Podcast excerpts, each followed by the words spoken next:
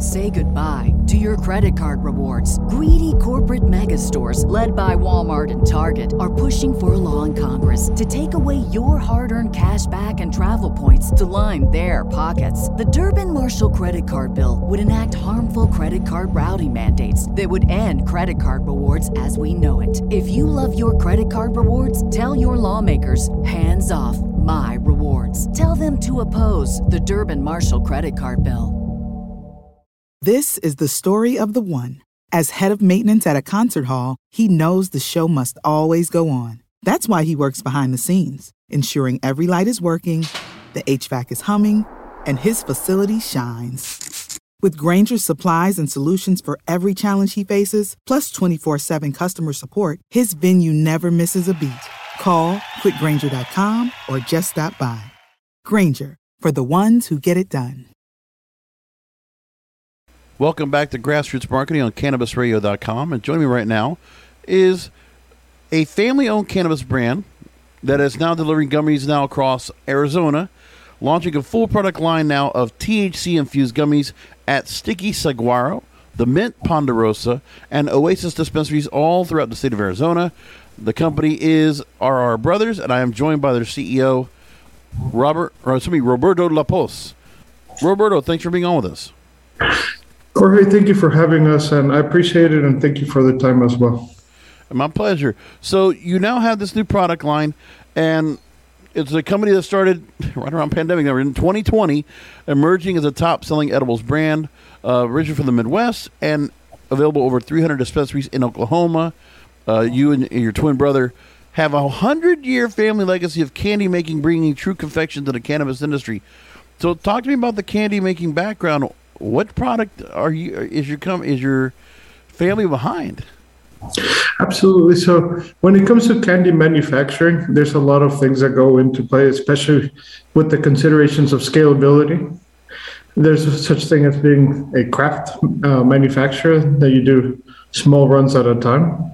And pertaining to that, the experience that our family has, they range from all types of hard candy candy, hard candy uh, fruit flavor, candy with a filling, candy with a solid filling covered in chocolate, butter coffee, butter rum, you name it, we have it.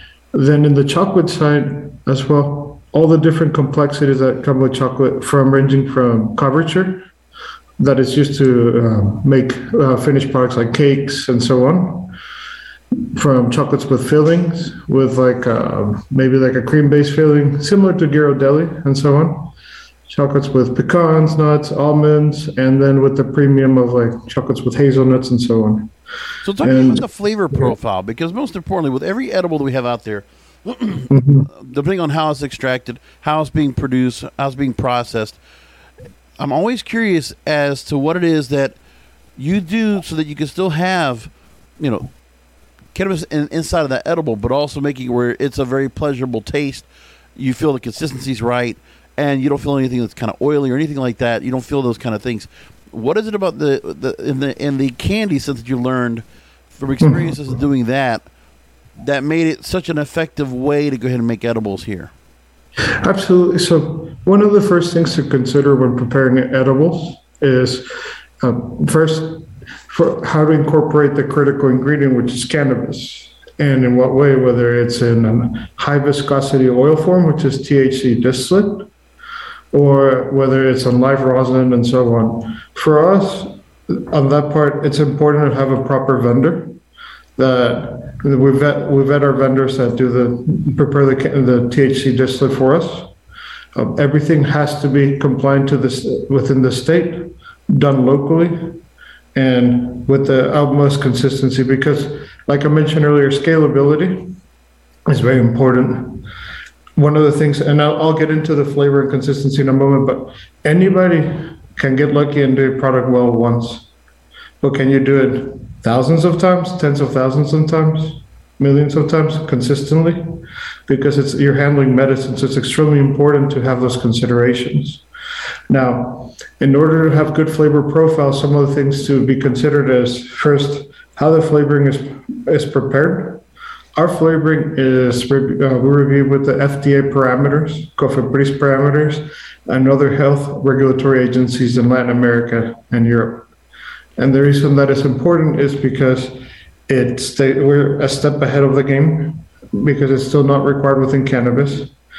But on that side as well, our experience of how to incorporate cannabis at what point in the preparation of the slurry, which is basically the gummy, the the, the gummy mass before it cools down, it's important when you incorporate the cannabis as well affects it, and the temperature that you that you have on it and the length of it. Yeah, I've seen where uh, I've always seen a lot of TikTok videos where there's certain companies that I'll see candy confection being made, and you're just seeing being put into a, a, tray, kind of being baked, and then it's just being molded and formed. So, at what point of the process does it get dropped into the candy confection? So, on our process, we try to incorporate at the beginning. Mm-hmm usually uh, at the beginning, slightly after. Um, so when you do gummies, whether they're one of the first things to see is uh, are they gelatin based or are they pectin based? And if they're pectin based, what type of what the what is the pectin derived from?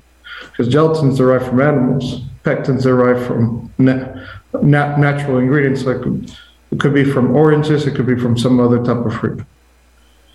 Okay. So for us, once the gelling or uh, the pectin itself blooms, we'll begin incorporating uh, the medicine into it, and then we have our steps along the way that we can th- that we incorporate the rest of the ingredients. We don't use corn syrup or glucose; we use tapioca syrup, and that gives it a more natural feel. Like so, we try to assess every ingredient to be as close to natural as possible and seeing seeing the challenges that a, that a lot of brands have and addressing those challenges that pertainly impact in a positive way to all the patients or adult users.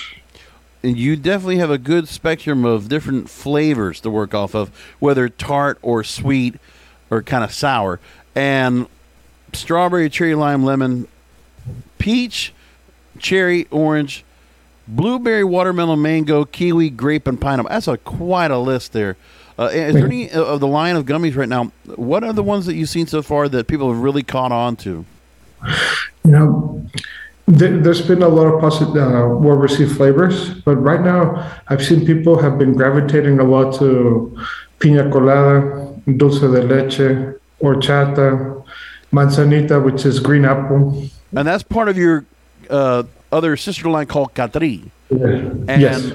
So you've definitely gotten the feel of, and I don't know if anybody that's really doing uh, the very Spanish style fruits or sweets that are out there. Uh, so when you put that together, talk to me about you know what really stand, what makes the difference on those, and what is it about those flavors that really just are, are so potent? I mean, because some people don't get a chance to really try them, wouldn't try necessarily the fruits themselves, but or, or the sweets, but in this way, it's just a what a different palate. So one of the things that inspired the flavors and addressing them is first, nobody has a. I'm originally from Mexico, and nobody addresses a Hispanic demographic. No. And since edibles or anything cannabis related are for adults, one of the things I wanted to have, prepare was something that first brings to us adult users or patients from Hispanic demographic to have a nostalgic flavor, something that they can recognize, that they can try. Give us reminders of like flavors that we enjoy. And that brings certain joy and certain like association where like if you were not an edible person, like, well, you know, I used to enjoy having a lot of nice vanilla ice cream with dulce de leche or horchata or the tamarindo flavor where even though there's some of the best doctors in the world are uh, from Hispanic descent or from Mexico. Um, you know, we're very homeopathic still. Like uh, here, have an agua de tamarindo to feel better, agua de Jamaica, you know, stuff like that. So have, there's a bit of hibiscus behind chamoy, and from tamarindo, I mean, it's it's just like very like natural. So that's what we that's what we enjoyed so much. And there's been quite a few companies, you know, in the mainstream. We're also a lot of ice creams or a lot of sweeteners that would be with dulce de leche or with uh, horchata or pina colada, especially. It's quite of those flavors you can see in some of that, but I don't know if I've seen them in gummies before. Obviously, that's part of the family heritage. To put that together, I noticed that in just reading about you that the R and R Brothers or R Brothers logo within the logo you have the mirrored R's to represent you and your twin brother, and the M which represents your father's first name. yes, very family centric, family oriented, and you know how much of a family business? I mean, obviously, you, got a number of people that are working within the, the company, but talk to me about what it is in competing against that bigger market that you might have those companies that are definitely putting out and, and processing and pushing out so many gummies per day, processing so many. Meanwhile, this is a very much of a craft, you know, a craft style cannabis made edible from a smaller company talking about the competition going on against the big boys. So, if there's several uh, things that need to be considered um, to stay competitive. Uh, one of them, obviously, is output, and um, on that side, we are doing something called uh, scalability. So we're not looking to be in all the dispensaries in one uh, right away. We, we're looking to scale progressively. So, and that is to build as we go. And on that side as well, the way we compete against the bigger companies as well as consistency, following up, having discipline and organization. And then as well with like have, when addressing the, on the sales side, providing good customer service. Because part of it is we take it with the utmost responsibility that when you're in cannabis, cannabis is medicine when there is repeat customers on one's product, that's considered a, a you know like a almost like a medical schedule. So we want to be able to always be, be able to have a quick turnaround to where we are, so the product is accessible and has a quick turnaround versus our competitors. We're able to deliver between two to three days after we receive a purchase order, and we want to keep that we want to keep that uh, turnaround time as we expand. And a lot of that is having a consideration on the supply chain, forecasting, having safety stocks of inventory, and so on. So that way we're prepared as well with pricing and promotions. We don't have the budget like large companies do, but we do have we do know, we do try to keep up with what brings the most value to the patients, what supports the dispensaries. And talk to me about the fact that you moved you moved us into Arizona, which is now fully adult use.